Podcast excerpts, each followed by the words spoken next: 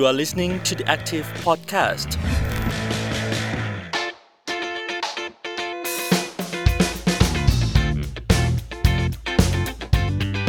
สวัสดีคุณผู้ฟังทุกคนนะครับ คุณกำลังฟัง The Active Podcast และนี่คือเพศสุภาพ เรื่องเพศและความสัมพันธ์ที่ใครว่าลับ เราจะขยับมาคุยกันในที่แจ้งกับผมกันรุ่งโรจน์สมบูรณ์เก่านะครับ ทุกคนครับเรื่องที่เราจะคุยกันในวันนี้เกี่ยวกับทั้งเรื่องเพศแล้วก็ความสัมพันธ์เลยนะฮะก่อนจะเริ่มผมอยากจะถามคุณผู้ฟังก่อนเลยนะฮะว่าเคยได้ยินคำว่านัดยิ้มไหมฮะถ้าไม่เคยได้ยินนะฮะหรือว่าเคยได้ฟังผ่านๆแต่ว่าอาจจะไม่เข้าใจนะครับพูดง่าย ๆ ก็คือการนัดยิ้มนี้ก็คือการไปมีเพศสัมพันธ์กันนั่นเองนะฮะ อย่างเช่น คุยกันในแอปนกฟ้าหรือว่าปัดขวา แล้วต่างคนต่างถูกอกถูกใจก็นัดกันไป มีเพศสัมพันธ์ในสถานที่ต่างๆ ที่ตกลงกันไว้นะฮะจบแล้วก็อาจจะแยกย้ายกัน หรือว่าสารสัมพันธ์กันต่อในรูปแบบไหนก็ว่ากันไปนะฮะเป็นเรื่องของสิทธิส่วนบุคคล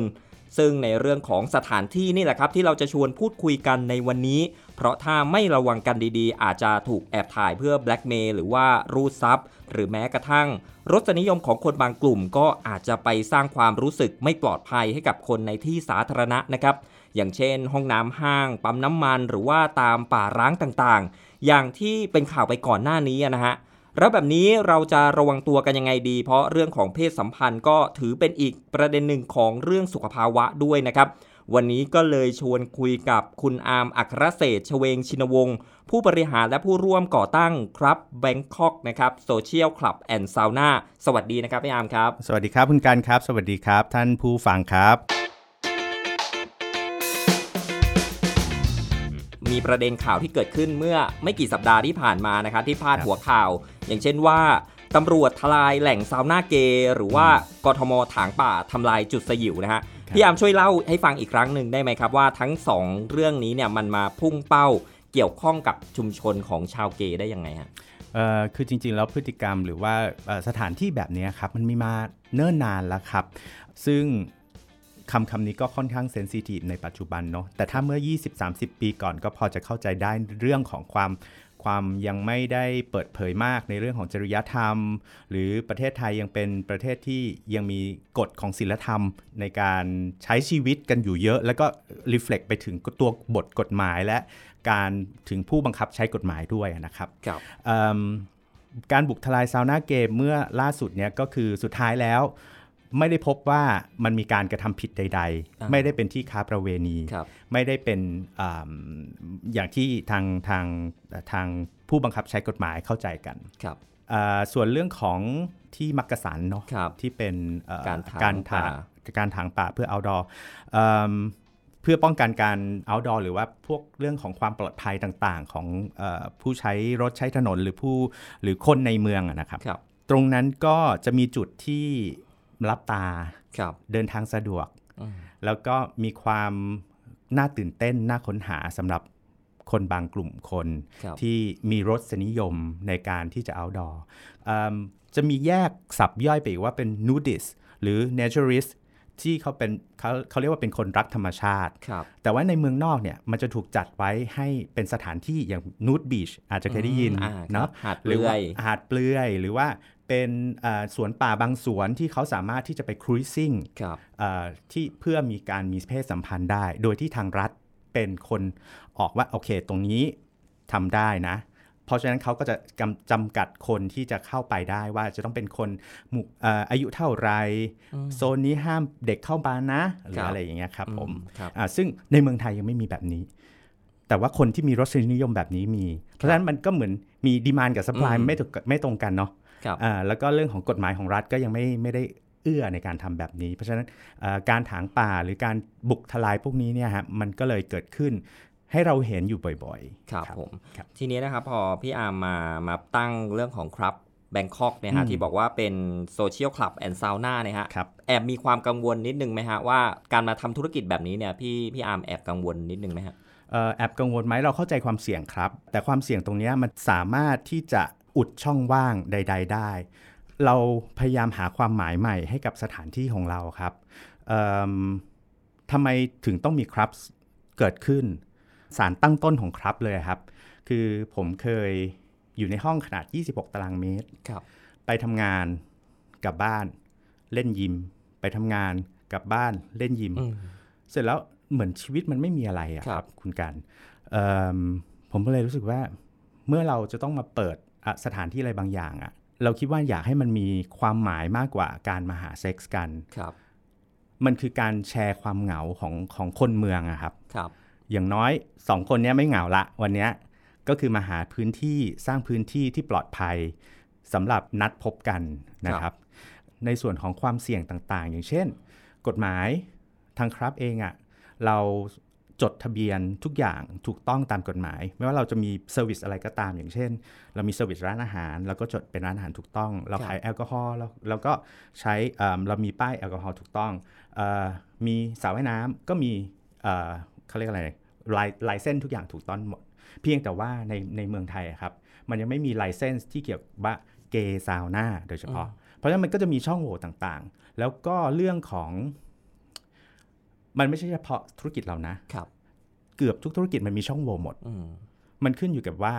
ผู้บังคับใช้กฎหมายอะจะมองตรงนี้แบบไหนครับ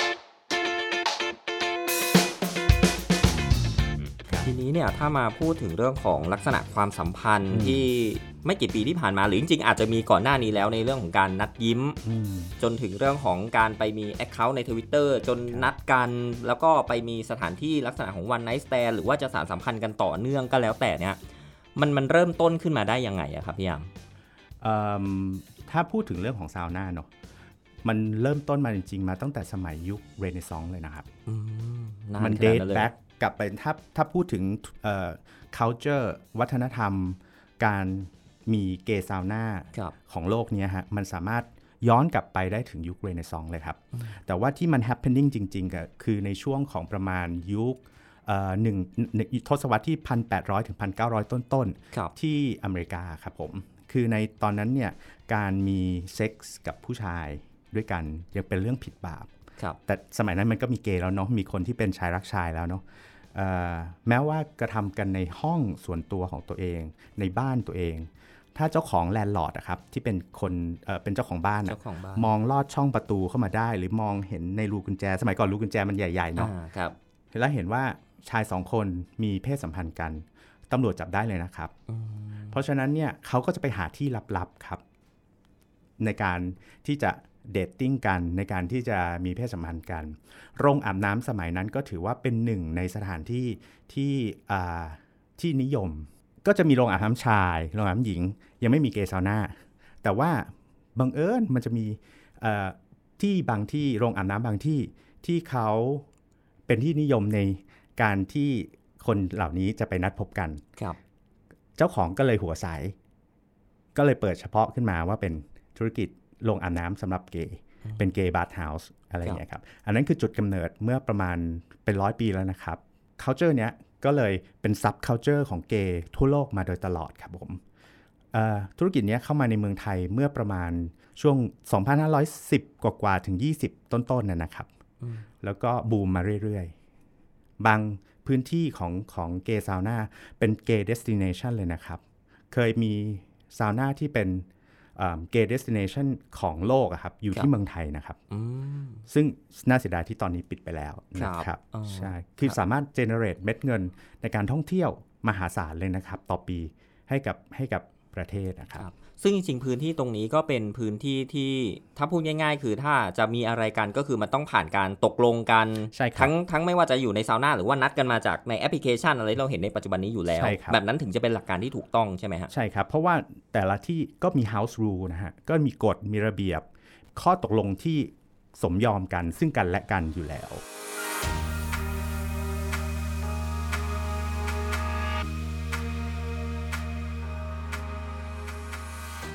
เรื่องของการทลายเรื่องของอาซาวน่าหรือว่าร้านนวดอืมหรือว่าเรื่องของการถางป่านะครับตรงเนี้ยส่วนตัวของของพี่อาร์มมองมองเรื่องประเด็นนี้ยังไงบ้างฮะว่ามันยิ่งจะทำให้พื้นที่ในการที่จะปลดปล่อยอารมณ์ของตัวเอง ในฐานะที่ไม่ใช่คนที่จะมีเวลาไปสารสัมพันธ์กับคนอื่นๆทั่วไป หรือมีรสนิยมของตัวเองเนี่ยมันยิ่งลดน้อยลงไป มันยิ่งเป็นปัญหาอะไรยังไงบ้างไหมครับ ผมมองเรื่องนี้ในในหลาย ๆ มิตินะครับ มิติแรกคือมิติของของมนุษย์ครับมิติของมนุษย์เรื่องเซ็กส์มันเป็นเรื่องปกติของมนุษย์อยู่แล้วเป็นเรื่องพื้นฐานเนาะการที่มีสถานที่แบบนี้ แต่ต้องในในอีกมิติหนึ่งคือต้องเป็นมิติกฎหมายด้วยนะครับต้องถูกกฎหมายหรือว่าสามารถที่สามารถที่จะทำได้อ่าสามารถควบคุมได้เอาอย่างนี้ดีกว่า สามารถควบคุมอ่าไม่ให้กระทบกระเทือนกับสังคม ข้างนอก หรือบุคคลที่ไม่ได้เป็นกลุ่มนี้อ่าถ้ามีสถานที่แบบนี้ แล้วสามารถควบคุมได้ เราสามารถควบคุมอะไรได้อีกครับ สุขภาวะต่างๆ ได้ด้วยนะครับอ่าความเหงาอย่างที่บอกความเครียดความเครียดอ่าสุขภาวะทางเพศ ซึ่งอย่างของ KRUBB เองเนี่ยเราก็ร่วมมือกับทางหลาย ๆ NGO ครับให้บริการเรื่องของการตรวจ HIV หนองในซิฟิลิสอ่า สุขภาพทางเพศ สุขภาพจิตด้วยนะครับ แล้วก็เรื่องของเคมเซ็กซ์ซึ่งเป็นปัญหาใหญ่เลยของของ LGBT ทุกวันนี้ก็คือการใช้สารเสพติดในหมู่ชายรักชายนะครับครับในขณะมีเพศสัมพันธ์ ซึ่งตรงนี้เนี่ยเราก็ให้บริการฟรี แล้วลองคิดดูถ้าสมมติว่ารัฐสามารถได้ได้ได้บริการแบบเนี้ยครับแล้วก็ให้บริการแบบเนี้ยในสถานที่แบบเราได้อีกหลาย ๆ ที่อะคุณสามารถลดความเสี่ยงที่จะไปติดโรค คืออันเนี้ยมันมีหลักชัดเจนมากเลยครับ มีมีหลักฐานชัดเจน เพราะว่าวันก่อนมีการคืนข้อมูลของสมาคมหนึ่งให้กับเราว่า หลังจากที่เขาไปออกหน่วยตรวจ HIV อะนะฮะผู้ที่เข้ามารับบริการหรือใช้ซาวน่าครับ มีอัตราการติดเชื้อ HIV น้อยกว่าน้อยกว่าคนข้างนอกเยอะครับเพราะว่าเรารู้ไงครับว่าเราต้องป้องกันตัวเองยังไง สถานที่มี สถานที่นี้ถูกจัดไว้ให้แบบนี้ มีถุงยางอนามัย มีเจลหล่อลื่นครับมีข้อมูล มีชุดข้อมูลต่างๆ ที่เราจะให้คุณ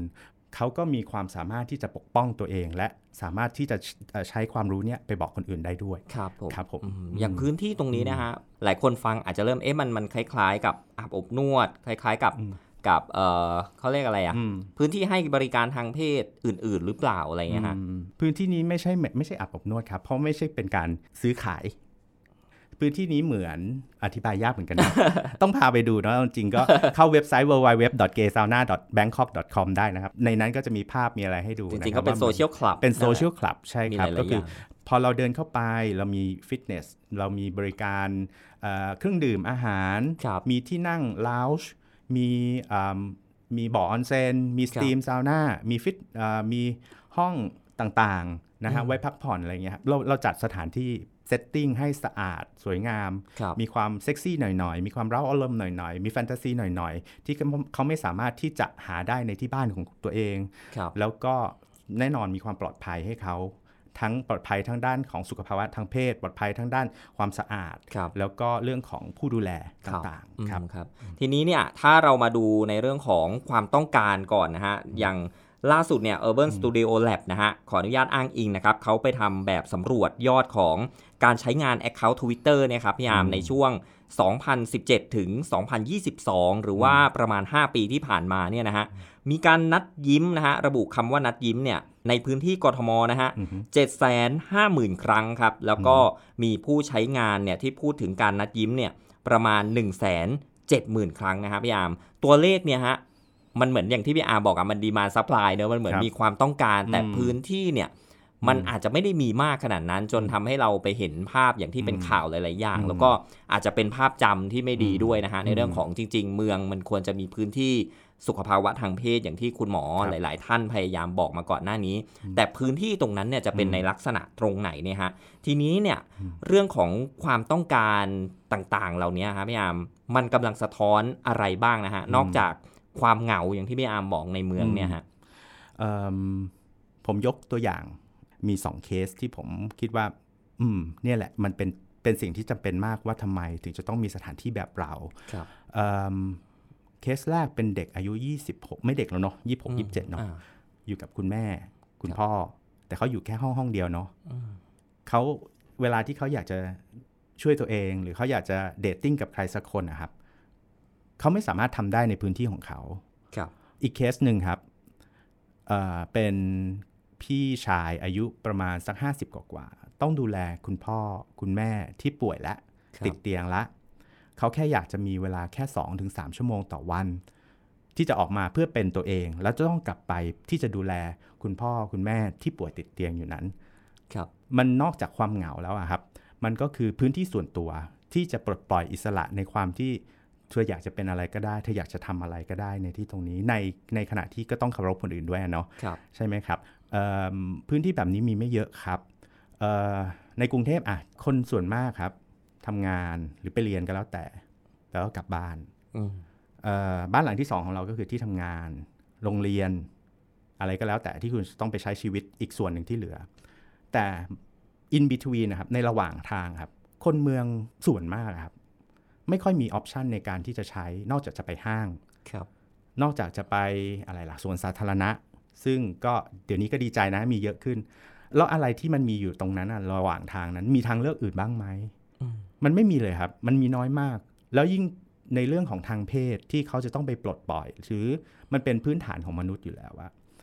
อย่างผู้หญิงผู้ชายก็มีอาบอบนวดเนาะอืมแต่ก็เป็นการซื้อบริการครับแต่ว่าในของของในส่วนของ MSM ครับ มันก็จะมีเนี่ยซาวน่าแบบนี้แหละครับ หรือว่าจะเป็นอาจอาจจะมีออนเซนเดี๋ยวนี้ก็อ่าจะพูดว่าออนเซนเนาะเอ่อถ้าถ้าเป็นเทรนด์สมัยใหม่หน่อยก็จะพูดว่าออนเซนแต่ก็จริงๆก็คือซาวน่านี่แหละครับ แล้วก็ไม่มีอะไรกันละ in between นี้ครับเพราะฉะนั้นเนี่ยการที่เราจะสร้างพื้นที่ตรงนี้ขึ้นมา เราก็อยากจะชวนคิดนะนะครับว่าครับมันจำเป็นต่อเมืองและสุขภาวะของเมือง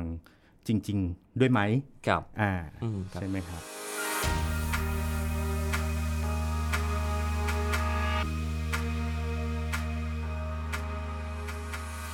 จริงๆ แล้วนอกจากเรื่องของบทบาทในการที่เป็นผู้ก่อตั้งอืมครับแบงคอกเนี่ยฮะในส่วนของการผลักดันสถานที่เหล่านี้ หรือว่านโยบายเนี่ยฮะที่มันจะเกี่ยวข้องกับพื้นที่ในการที่จะปลดปล่อยเรื่องของอารมณ์ทางเพศเนี่ยครัฮะบตัวของพี่อาร์มเองมีมีส่วนร่วมยังไงบ้างในโอ้การอาร์มขับคเคงลื่อนไม่ได้มีการขับเคลื่อนอะไรด้านนโยบายหรือกฎหมายอะไรเนี่ยฮะครับแต่ว่าสิ่งที่เราทำได้คืออย่างที่บอกคือเราสร้างคุณค่าให้กับของให้กับครับแบงคอกครับแล้วใครอยากจะทำตาม หรือใครอยากจะมาร่วมกับเราก็ ยินดีมากๆ การสร้างคุณค่าของเราก็คือเนี่ยฮะการสร้างคุณค่าว่าเรามีคุณค่ามีต่อเมืองนะครับ ต่อความสุขของคนในเมืองอคือเพลินผมเคยติดสารเสพติดมาทั้งหมด 12 ปีนะครับ ติดยาวมาก จนชีวิตพังการงานพัง แล้วก็พอเราหยุดได้เนี่ยเราได้ออกมาพูดเรื่องของเคมเซ็กแล้วทุกคน ก็เลยเริ่มตระหนักว่ามันมีปัญหาเรื่องนี้อยู่ เราก็เลยใช้โอกาสเนี้นะครับในการที่จะเอ่อผลักดันเรื่องของการป้องกันการลดอันตราย จากการใช้สารเสพติดในหมู่ชายรักชาย ให้เป็นจริงเป็นจังมากขึ้น ซึ่งดีใจมาก ๆ ที่ตอนเนี้ยครับ จากจุดเล็ก ๆ ของเราเนี่ยฮะครับได้รับเสียงตอบรับจากทั้ง NGO มีการนำงานไปทำต่อให้มันใหญ่ขึ้น ได้รับเสียงตอบรับจากกรุงเทพมหานครเองครับ เมืองเองก็ตอบรับเราโดยการที่ให้เราเป็นศูนย์เอ่อลดอันตรายจากการใช้สารเสพติดครับโดยใช้ชุมชนเป็นศูนย์กลางหรือ CBTX แล้วก็ HR ก็คือ Harm Reduction ครับแห่งแรกในประเทศไทยอืมครับ โดยใช้ครับแบงคอกเป็นเป็นเหมือนห้องแลบอะครับเป็นอืมห้องทดลองครับใช่ก็ครับถือว่าเป็นเป็นเครื่องยืนยันครับในรูปแบบหนึ่งว่าว่าความพยายามความตั้งใจอืมที่จะสร้างพื้นที่ตรงนี้นี่ใช่เริ่มจะมีแนวโน้มที่ทิศทางที่ดีขึ้นที่ดีขึ้น เมืองให้การตอบรับ แล้วก็ผู้ใหญ่ให้การเอ่อรู้ว่าพื้นที่นี้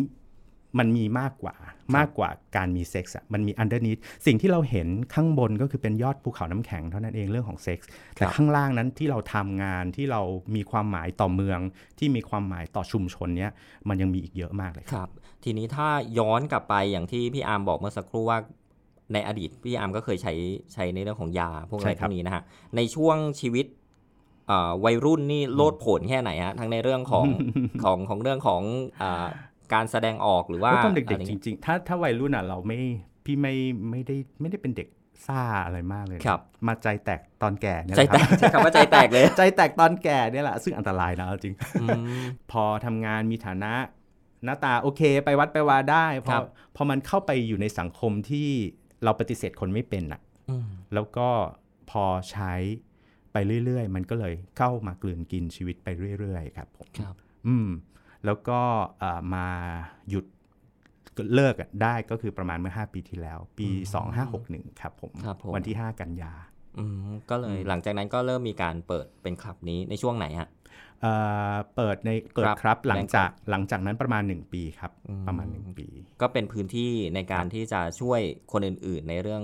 ที่พี่อาร์มเจอด้วย ก็ส่วนเป็นส่วนหนึ่งของส่วนการหนึ่งบริการครับเป็นครับส่วนหนึ่งของการบริการของเรา ซึ่งเอ่อ คนก็จะมีภาพจำละว่าถ้าเรื่องของ harm reduction หรือเรื่องของการลดอันตรายจากสารเสพติดเนี่ยครับในหมู่ชายรักชายเนี่ยก็เขาก็จะนึกหน้าหน้าถึงถึง KRUBB Bangkok นึกถึงเอ่อน้องดินอีกคนหนึ่งน้องดินก็คือเป็นคนที่ทำงานด้วยกันมาเป็นครับเอ่อนักจิตบำบัดครับอืมหรืออ๋อมีใช่นักจิตบำบัดเรามีอยู่ในนักจิตนั้นด้วยบำบัดอยู่ในนั้นด้วยครับครับผมอันนี้ก็เป็นเรื่องที่น่าสนใจทีนี้เนี่ยถ้ามาพูดถึงในเรื่องของพื้นที่อย่างที่ที่พี่อาร์มบอกว่าในในบ้านเราอาจจะยังน้อย เพราะว่าถ้าพูดถึงพื้นที่เอ่อ ซาวน่าหรือว่าพื้นที่ออนเซ็นอะไรแบบเนี้ยอาจจะมุมมองบางคนอาจจะเอ๊ะจะตั้งดีไหมกลัวอืมจะถูกมองอืมอีกแบบหนึ่งไหมในต่างประเทศเนี่ยครับพื้นที่ในลักษณะนี้เนี่ยถ้าถ้าให้พี่อาร์มเล่าให้ฟังเนี่ยครับแต่ละประเทศหรือว่าประเทศที่พี่อาร์มเคยอืมเคยรู้จักเนี่ยอืมเขาเขาเปิดให้บริการในลักษณะนี้แบบ open เลยไหมฮะ แสดงจดจัดตั้งเลยไหมฮะอืมว่ามีสถานที่ในลักษณะแบบนี้อะไรเงี้ยฮะ อืมเอ่ออย่างที่อเมริกาถ้าเขาถ้าเข้าใจไม่ผิดนะครับ อย่างอเมริกาเนี่ยก็จะเป็นเรื่องของการเป็น sex club อืมอ่ามี sex club มีซาวน่าที่เป็นจดทะเบียนเป็นถ้าจำไม่ผิดคือฟิตเนสนะครับครับฟิตเนสแล้วก็เป็น membership club เขาจดทะเบียนเป็น membership club อืมแล้วก็ญี่ปุ่นนี่ก็เปิดโจ่งแจ้งเลยอืมจุดเปิดได้ตามกฎหมายเลยครับเอ่อไต้หวันก็เช่นกันฮ่องกงก็เช่นกันเอ่อ มีหลาย ๆ ประเทศในโลกนี้ที่สามารถเปิดได้อย่าง คือถ้า sex worker ถูกกฎหมาย หรืออากฎหมายที่มัน related มันมันเกี่ยวข้องกับกับ sex worker หรืออะไรอย่างเงี้ยฮะเอ่อประเทศนั้นๆก็จะค่อนข้าง open สำหรับเรื่องของเรื่องของกิจกรรมทางเพศของประชาชน ครับผมครับผมอ่าเขาเขาว่านิยามหรือว่าให้เหตุผลในการมีพื้นที่ตรงนี้ยังไงบ้างครับพี่อาร์มเรื่องเพศมันเป็นเรื่องของสิทธิเหนือร่างกายของตัวเอง ซึ่งมันเป็นสิทธิพื้นฐานมากเลย ครับ ถ้ามันไม่ได้มาด้วยความรุนแรง ไม่มีเรื่องผิดกฎหมาย ผมว่ามันก็เป็นเรื่องที่เป็นธรรมชาติเนาะพอเรื่องธรรมชาติแล้วเราเอามามามีอะไรมาบังคับ หรือมากดดันเอาไว้อะครับครับเอ่อมันก็อาจจะมีแต่เรื่องความเสียหายเสียเปล่าครับผมอืมอีกๆมันมุเป็นมเรื่องของธรรมชาติ ครับผม อีกมุมหนึ่งที่พี่อาร์มบอกว่าตั้งKRUBB อืม Bangkok ขึ้นมาเนี่ยอีกส่วนหนึ่งก็เพื่อที่จะลบ อคติ stigma เอ่อใช่หรือว่า stigma ที่เกี่ยวครับข้องกับชุมชนครับชาวเกย์หรือว่าจริง ๆ แล้วก็กลุ่ม LGBT เนี่ยฮะอืมอ่าตตรงนี้มันมันมันจะเป็นพื้นที่ในการลบภาพจำเหล่านี้หรือ stigma เหล่านี้ยังไงบ้างครับพี่อาร์มเอ่ออย่างที่บอกคือเราสร้างคุณค่าใหม่ KRUBB Bangkok เนี่ยคือการ redefining gay community คือการสร้างนิยามใหม่ให้กับชุมชนของเรา ด้วยการสร้างคุณค่าเนี่ยที่อยู่ร่วมกับชุมชนต่างครับๆนะครับ ให้อย่างเช่น ผ่านกิจกรรมต่างๆ ผ่านภาพลักษณ์ต่างๆ ที่เราส่งส่งออกไปเอิ่มเรื่องของเซ็กส์หนึ่งเรื่องของเซ็กส์เนี่ยเอ่อถ้าทำให้มันถูกสุขลักษณะทำให้มันอยู่ในสิ่งที่กระทรวงสาธารณสุขโอเคครับแจกถุงยางอนามัย มีมีการตรวจโรคมีการอย่างตอนเนี้ยเราก็กำลังทำเรื่องของฝีดาษวานรครับ นะครับ monkeypox ซึ่งก็พนักงานเราก็ไป train มา ตรงเนี้ยเอ่ออะไรก็ตามที่รัฐบาล concern เรื่องสุขภาวะของในหมู่ MSM เขาสามารถ direct มาหาเราได้เลยครับเพราะเรานี่คือหน้าด่าน มันคือหน้าด่านของของของสุขภาวะ L- LGBT ของ MSM เลยอะครับ ครับ ใช่อ๋อ พี่พี่อาร์มมองว่าเรื่องนี้มันมันมันถูกกระจายเป็นสาธารณะหรือยังหรือว่าก็ยังมองเห็นว่าเป็นเป็นกลุ่มๆอยู่อย่างบางคนอาจจะโอ้ไม่รู้เลยว่ามี KRUBB Bangkok อยู่อย่างมาออกวันเนี้ยก็อาจจะได้กลุ่มลูกค้าใหม่เนาะใหม่ เพราะว่าอย่างที่หลาย ๆ ที่ครับเปิดมาเป็น 20-30 ปีเขาก็ยังไม่มีใครรู้จัก มันเป็นเกี่ยวกับเรื่องของ segment ของตลาด เกี่ยวกับเรื่องของความชอบความไม่ชอบ การแบบไม่พูดถึงการดีไม่กพูดว่า ถึงอ่าใช่มีได้แต่ว่าไม่พูดถึงดีกว่าใช่เหมือนหลาย ๆ ธุรกิจในบ้านเรา ใช่ใช่ใช่ใช่ก็ก็ตรงนั้นด้วยครับครับอ๋อตรงนี้พี่อาร์มมองว่าอยากจะให้มันเป็นเรื่องพูดเหมือนปกติไหมฮะ เหมือนเราไปห้าง เหมือนเราไปสวนสาธารณะไหมฮะ ถ้าเราจะพูดว่าแบบต้องถึงขั้นนั้นไหม ถ้าวันหนึ่งที่มันสามารถพูดได้มันก็ดีครับ วันหนึ่งที่เราสามารถที่จะจ่ายทุกอย่างให้รัฐแบบ เต็มเม็ดเต็มหน่วย โดยที่ไม่ต้องมีอะไรเบื้องหลังอะครับ มันก็ดีกว่าครับมันก็ดีกว่าจ่ายเงินแล้วก็เข้ารัฐด้วย จ่ายเงินเข้ารัฐด้วย แล้วก็เรื่องของสุขภาวะสุขภาวะด้วย แล้วก็เรื่องของความภาคภูมิใจในในตนเองของคนที่มาใช้บริการด้วยครับ ไม่ต้องหลบหลบๆซ่อนๆ ไม่ต้องหน้าบางอืมเอ่อหรือไม่ต้องไปใช้คำอื่นให้มันสวยหรูอะครับผมอืก็บอกไปตรงๆ แล้วฉันไปซาวน่า ครับผมมอย่างพื้นที่ตรงเนี้ยอย่างที่พี่พี่อาร์มบอกว่าก็จะมีทั้งเกย์ชนชั้นกลางอืมหรือว่าอาจจะมีฐานะหน่อยครับพื้นที่ในลักษณะแบบนี้เนี่ยถ้าเป็นเกย์ที่เป็นเอ่อชนชั้นแรงงานอะไรเงี้ยอืมหรือว่าอืมพนักงานหาเช้ากินค่ำจะเข้าถึงอืมสถานที่เหล่านี้ได้เหรอครับพี่อาร์มได้เลยครับ มีหลายที่ด้วยนะครับอืมอืมเอ่อผมว่าซาวน่าก็เหมือนทุกธุรกิจเนาะที่จะมี segment ของของแต่ละซาวน่าครับ character ของแต่ละซาวน่าเอ่อแล้วก็กลุ่มลูกค้าของแต่ละซาวน่าใช่ กลุ่มลูกค้าของ KRUBB ก็อาจจะเป็นแบบหนึ่งกลุ่มลูกค้าที่เป็นแรงงานเขาอาจจะไปอีกที่หนึ่งครับซึ่งอ่าบางทีนะครับอย่างของ KRUBB เองอะลูกค้าเองก็เดินมาขี่มอเตอร์ไซค์เก่าๆมาอืม ขับพอชมาครับมีคนขับรถมา คือมันเป็นเหมือนที่ที่เขาปลดเปลื้องหัวโขนทุกอย่าง ไว้ครับที่ตรงหน้าประตูของผมอะครับแล้วพอเปิดเข้ามามันก็เป็นโลกของเขาเลยอืมคนสามารถจะมา มาเป็นมีอิสระแล้วก็พบตัวตนของแต่ละคนที่มาเจอ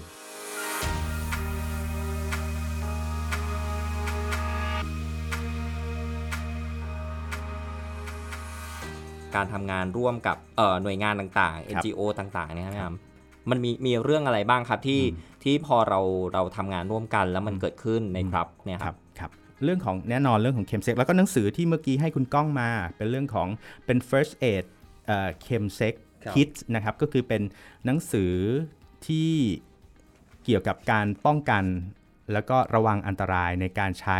สารเสพติดในหมู่ชายรักชายครับเออจริง ๆ มันไม่ต้องคือทุกคนนะสามารถ access ถึงหนังสือนี้ได้นะครับครับเอ่อเป็นหนังสือเล่มแรกเรื่องของการปฐมพยาบาล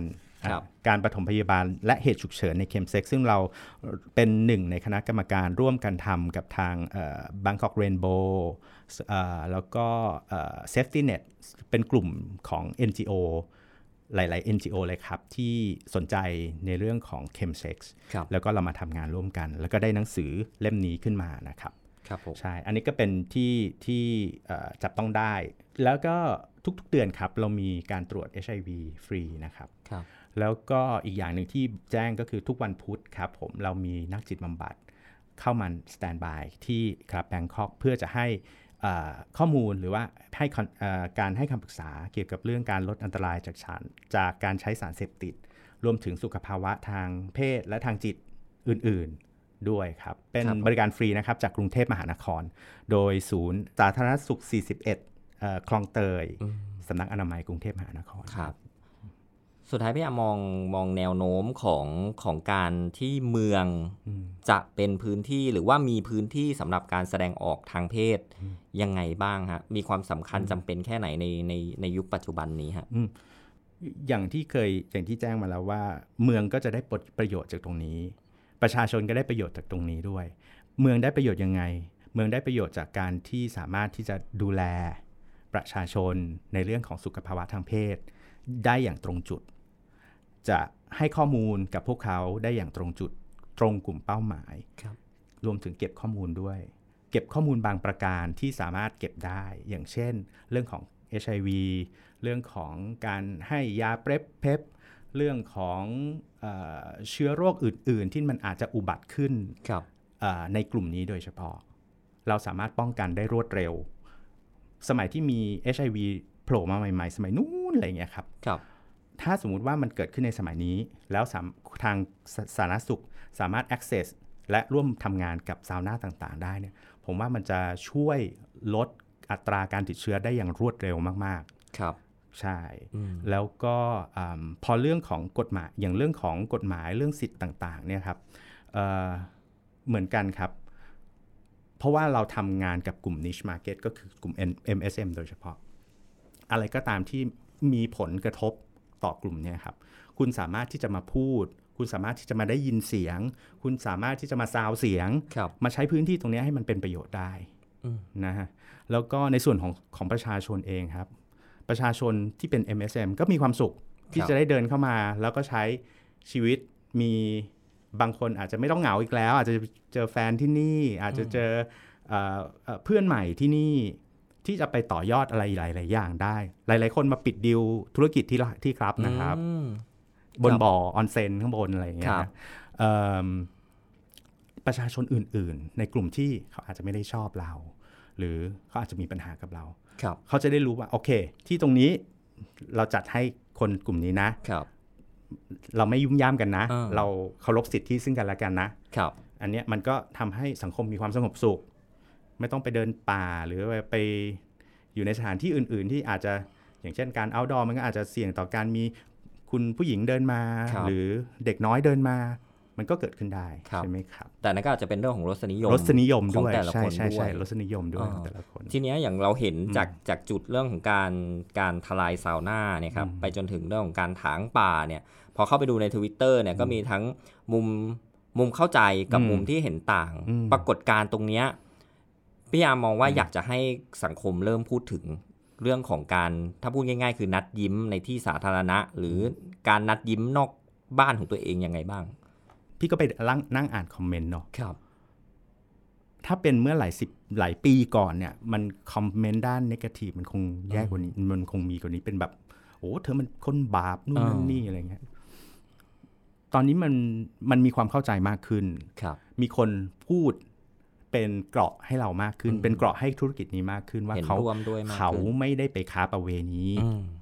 มมันคือการสมยอมซึ่งกันและกันครับอคือคือเป็นพื้นที่ปลอดภัยของเขาอะในเมื่อเป็นพื้นที่ของปลอดภัยของเขา แล้วทำไมถึงคุณไปทำลายความปลอดภัยนาเสียล่ะครับ คิดดูว่าหลาย ๆ บ้านอำเชื่อว่าหลาย ๆ บ้าน คุณพ่อคุณแม่ลูก ยังอยู่ในห้องเดียวกันอืมหรือยังอยู่ในผนังที่มันครับมันบางๆมันบางเหลือเกินอะใช่ไหมครับครับเอ่อในการที่ลูกได้ยินเสียงแบบนั้นตลอดเวลาอืม หรือลูกจะมีความมีโมเมนต์ที่เป็น p r i v a t ของลูกเองบ้าง แต่ว่าพ่อแม่เปิดเข้ามาเนี่ยครับ มันจะเกิดอะไรขึ้นได้บ้างอืมผมไม่พูดถึงการข่มขืนนะ ซึ่งมันครับก็อาจจะมีครับการมีเซ็กส์ในครอบครัวเอ่อลูกอาจจะอายโมเมนต์นั้นอาจจะติดจำอยู่ในในในสมองของลูก จนทำให้เขาพัฒนากลายเป็นเรื่องสุขภาพจิตอื่น ๆ ครับ มันก็ มันจะดีกว่าไหมครับ ถ้าถ้าเรามีพื้นที่บางอย่างพื้นที่ที่ควบคุมได้ครับ